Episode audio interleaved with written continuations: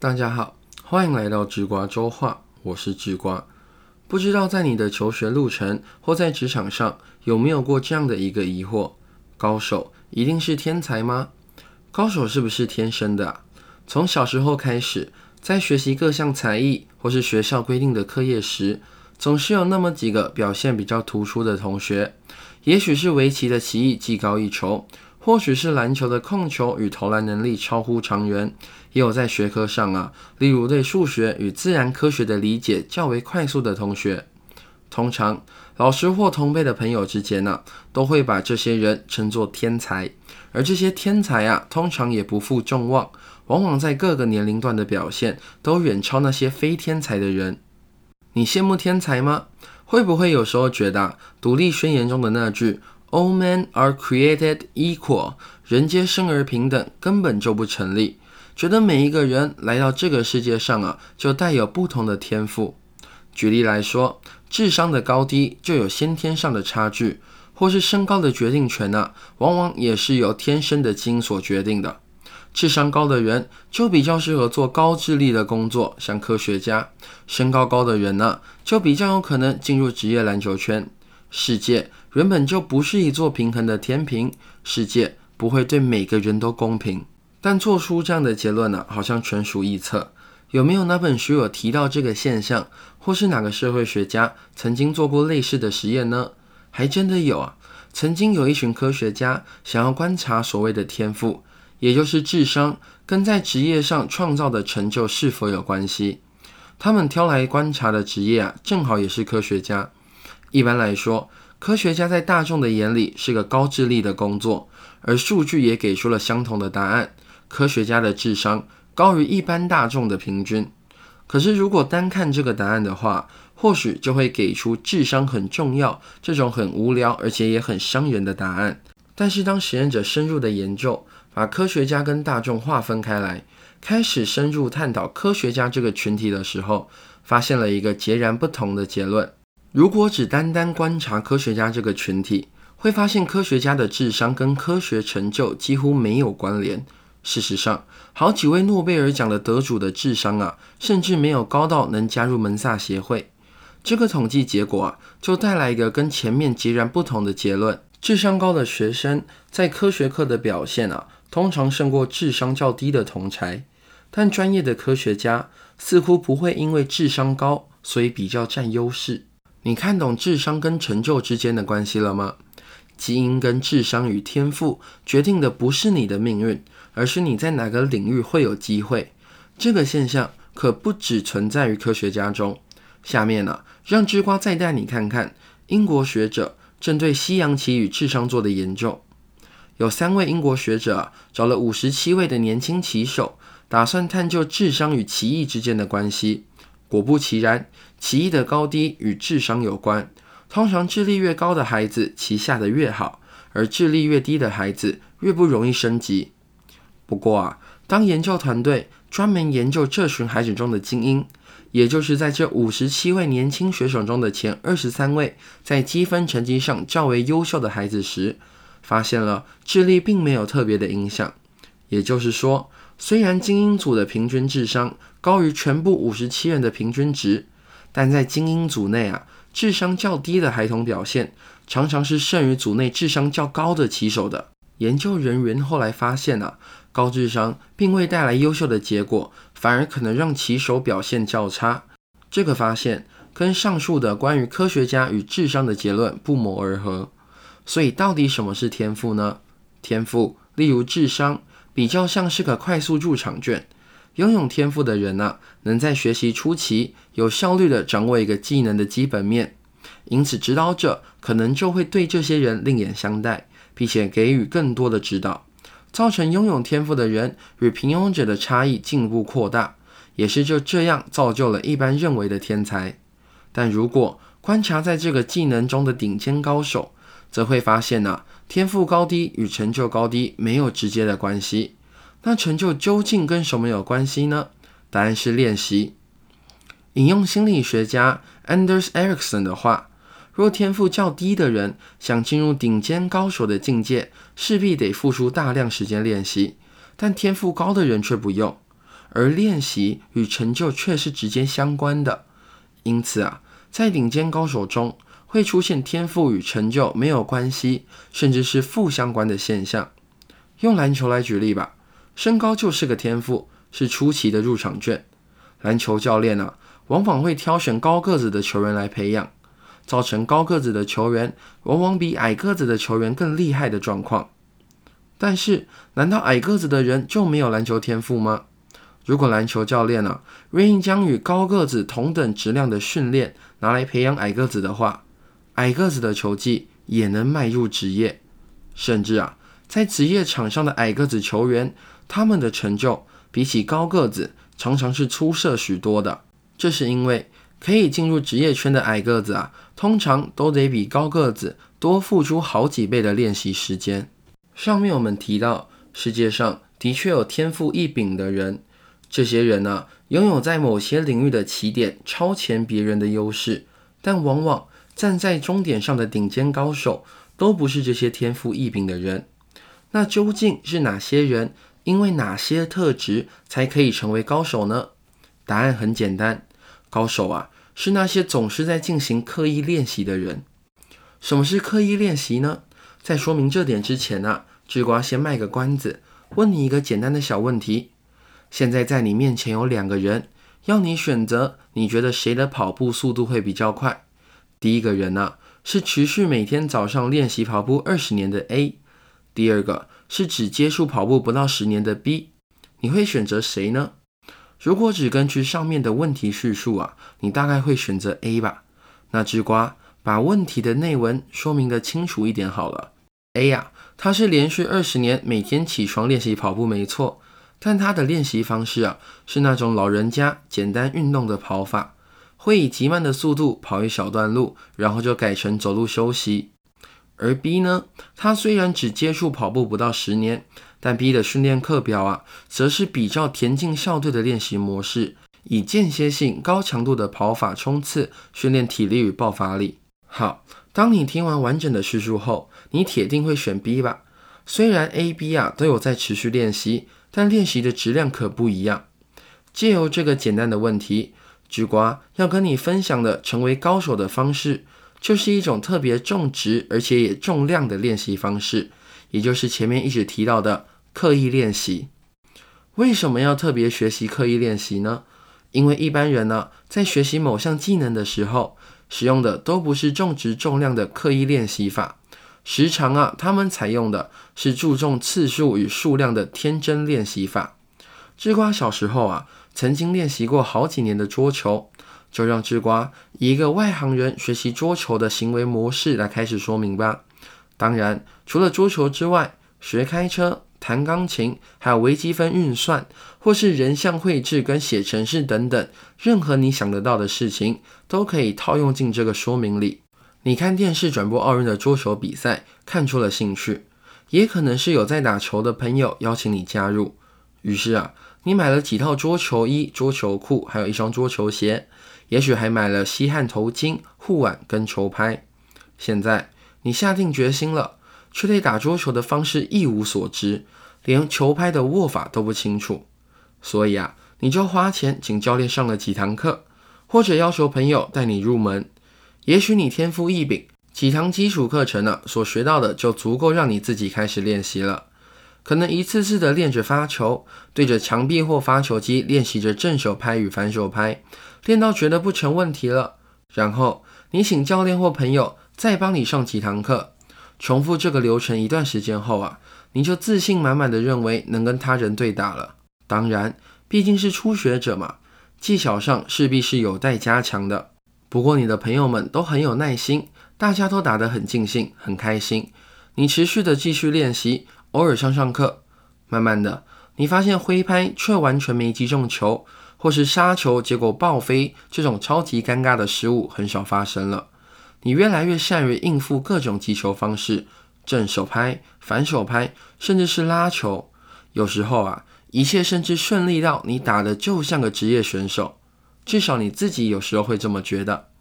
现在打桌球的自在程度啊，让你能随时出门，开开心心的打一场，对自己的动作十分清楚，击球变得自动化，完全无需耗费心神去思索。你就这么每个周末啊，和朋友开心的打球，还有练习，算是称得上会打桌球了。也就是在传统意义上，在天真练习法的架构上学会桌球了。这种学会啊，指的是对于该技能，你能尽可能不假思索的做出自然动作。到了这个阶段呢，你就算对自己的球技并不完全满意，却也难以再进步了，因为简单的部分都熟练了。不过啊，你很快就会发现。无论和朋友对打的多么频繁，就是有难以克服的弱点。例如，你总是很不会接发向右手的下旋球，或是面对连续的短切时，你总是会漏球。你心知肚明啊，而对打的球友中比较机灵的也注意到了这点，这让你十分沮丧。然而，因为不是很常有这种状况，也无法预知何时会发生，就总是没有机会改善，所以。你也就动作自然地在同一种状况下一次又一次地漏接了球。无论是煮饭或是写论文，人在学习任何技能时，几乎都采用同一种模式：先设定大概的目标，接着从老师、教练、书籍或网站那里学习一些操作方式，练习到可以接受的程度后啊，让这项技能慢慢的内化成自然。请你先不要误会啊，这样学习技能是完全没有问题的。这样的学习方式没有什么错，对人生中的许多事而言，达到中等程度就打住是完全没有问题的。如果追求的只是可以安全的从甲地开车到乙地，或是希望吉他的演奏技巧啊能好到弹出几首老歌，那么这种学习方式绰绰有余。不过各位也得了解一件非常重要的事情：无论是开车、打网球或烤饼干，一旦技能达到这种满意的程度，动作也成自然了，就等于不会再精进了。大家时常误会这一点啊，以为继续开车、继续打网球与继续烤饼干就是在练习，只要一直做就可以更上一层楼。也许进步很缓慢，但还是啊会做得越来越好。就像一般人会认为那些有二十年经验的医生必定胜过只有五年经验的，或是有二十年跑步经历的人一定强过只有十年经历的跑者。但这就错了。研究显示，大致上来说，一个人的表现啊，一旦达到可接受的水平，动作一成自然之后，再多花几年的练习也不会进步。若真的要说有影响的话，那些有二十年经验的医生或跑者，相较于只有五年、十年经验的，状态可能会更差，因为那些已经自动化的技能，并未透过刻意练习精进，反而会逐渐退步。刚刚我们提到了一般人学习技能时常用的天真练习法，也就是单靠着反复做某件事，便期望重复可以带来进步。但这么做无法成为高手，高手需要的是刻意练习。执行刻意练习不是为了让你学会某项技能，而是为了让你在某项技能上成为顶尖高手。刻意练习法的前身是目标练习法。今天智瓜就以目标练习法为架构。帮你踏入刻意练习的大门。如果要把目标练习法的重点以一句话概括的话，那就是设定清楚的目标和实现那些目标的计划，并找出一个监测进步程度的方式，然后跨出舒适圈，专注地练习。哦，对了，最好啊还要找出维持动机的方法。好，接下来让直瓜带你把目标练习法注重的几项重点分析给你听听。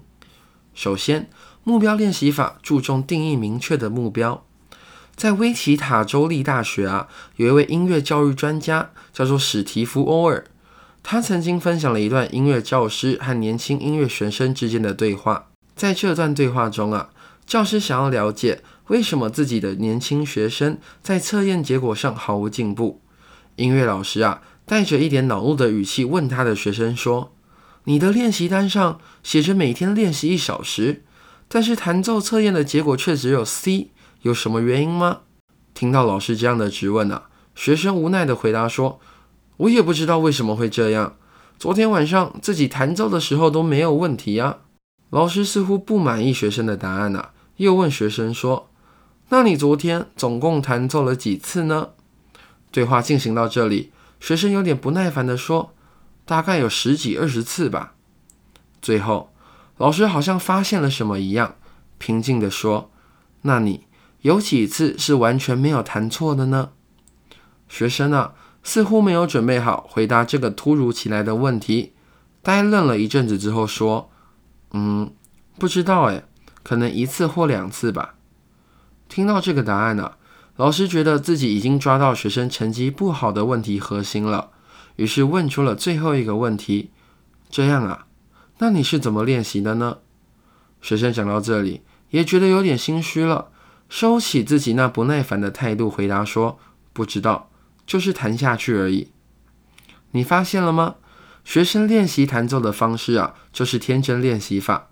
如果上述故事中的学生在练习的时候，把练习的目标改成以适当的速度将曲子完全没有错误的从头弹到尾，连续弹三次，这个成效就会亮眼许多。目标练习法说穿了，就是利用聚沙成塔的效应，达到长期目标。关键在于把进步这一个笼统抽象的总体目标，化成可以努力去做，并实际可预期改善程度的具体目标。例如，如果你想要减肥，就把我要瘦下来这个目标拆成更多的小细项去执行，去思考啊，要怎么做我才能瘦下来？目标之一可以定为增加自己在家里准备餐点的次数，这个目标就相当具体了。但还可以拆解得更细，像是每次餐点的营养分配，怎么让自己想在家里备餐进食，遇到朋友邀约吃饭时该怎么处理等等。许多人啊，认为自己无法成为高手，是因为缺乏天赋或缺乏激励，但其实他们缺乏的是清晰与具体的步骤。好，我们知道目标练习法首先要求清晰的目标，那第二个目标练习法需要意见回馈。知道自己是否下对功夫很重要啊！如果用错了方式练习，也得明白错在哪里。在上述音乐教学的故事中，学生在测验中拿到 C，算是迟来的回馈讯息，因为在他练习时没有获得任何的意见，没有人在旁边聆听与指出错误，所以该名学生啊，对于练习时是否犯了错毫无头绪。回馈的重要性显而易见，在麻省理工评论。二零二零年的一月刊上有一篇文章，专门探讨了中国兴起的 AI 教育热潮，标题叫做《生于中国教育 AI》。文章的作者啊，走访了一间在杭州开办的 AI 教育中心，发现利用 AI 来教育啊，在考试上的效果居然出奇的好。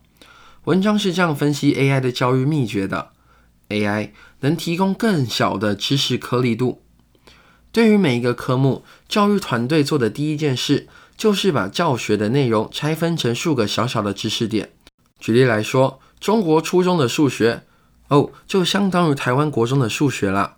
教育团队啊，就拆分了一万个知识点，例如有理数、勾股定理等等。那这样分有什么好处呢？哎，这样分比教科书上的章节拆分可要精细得多。一般中国教科书上的知识点呢，只有三千个左右，还不到 AI 的三分之一。而学生第一次使用这个系统时，要先回答十个问题，AI 会根据这十个问题的回答结果，分析学生的程度如何，哪些知识点比较薄弱，然后为学生量身定制一套学习计划。更惊人的是，随着学生进一步学习，AI 又会根据学生的表现，适时的调整学习计划。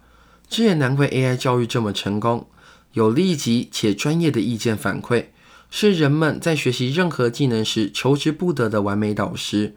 而没有 AI 辅助的我们也不必担心，无论目标为何，只要有旁观者或自身能针对练习啊给出具体的意见以及找出弱点，就算是一个不错的回馈了。目标练习法的最后一个重点，也是最重要的一个，就是你得跨出舒适圈。任何的练习都有这条基本的铁律，不走出舒适圈呐，就不可能进步。例如，业余的钢琴家在青少年时期可能上过五六年的钢琴课，但如果过去三十年来他都只以相同的方式重复弹奏那些相同的歌曲，尽管累积了上万小时的练习时数，但他却不会比三十年前弹得更为出色，甚至啊，可能表现得会更差。离开舒适圈意味着去尝试做之前做不到的事情，但你要记得啊，最好不要离开舒适圈太远。一般来说，最理想的难度是介于毫不费力以及力有未逮之间，也就是所谓心流最常出现的区域。有关心流的内容有点庞大，有时间智瓜会写完整的一集跟各位介绍。这里智瓜就先简单说明吧。心流就是当你在做稍微有点难度，但又不会难到你完全放弃的事情时，进入的一种忘我的状态。想想自己像是打篮球或打电动，或是考大学时那种全神贯注的模样。目标练习法要求你练习的难度，就是可以进入这种模样的难度。今天的周话内容，智瓜用第一个篇章告诉你，高手并不是天生的，甚至是行业内的顶尖高手，都不是那些生下来智商突出的天才们。而是踏踏实实练习的人们。但第二部分，智瓜提醒你说，练习有分两种，用天真练习法，期待重复练习动作就带来进步是不可能的。而第三部分呢，智瓜提到了刻意练习的前身——目标练习法，一共有三个重点。首先，目标练习法注重定义明确的目标；再来，目标练习法需要意见回馈；最后。就是你的练习得跨出舒适圈。心理学家 Anders Ericsson，也就是刻意练习的倡导者，说过一句话：“最后的胜利属于更努力练习的人，而不属于啊一开始靠智力或其他天赋就占上风者。”所以啊，今天或明天找个时段，把自己想磨练或想学习的技能，按照目标练习法的三个重点，好好的思考一次吧。确定目标，找到回馈，踏出舒适圈。要记得，刻意练习，也就是目标练习法设计的目的，在协助人们在自身领域当中成为世界精英，而非仅以够好了为目标。现在你已经拿到成为高手的门票了，接下来就看你要怎么发挥而已。好了，这就是这周的智瓜周话，我是智瓜，我们下周见。